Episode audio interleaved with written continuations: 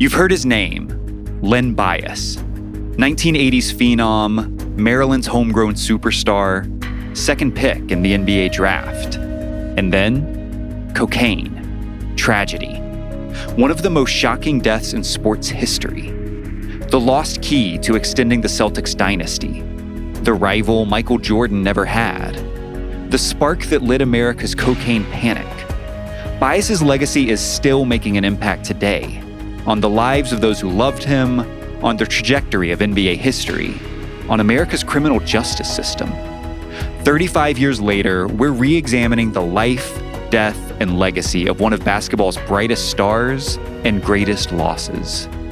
From Spotify and the Ringer Podcast Network, this is What If, the Len Bias story. I'm Jordan Ritter Conn. The series premieres June 9th on the Book of Basketball 2.0 feed.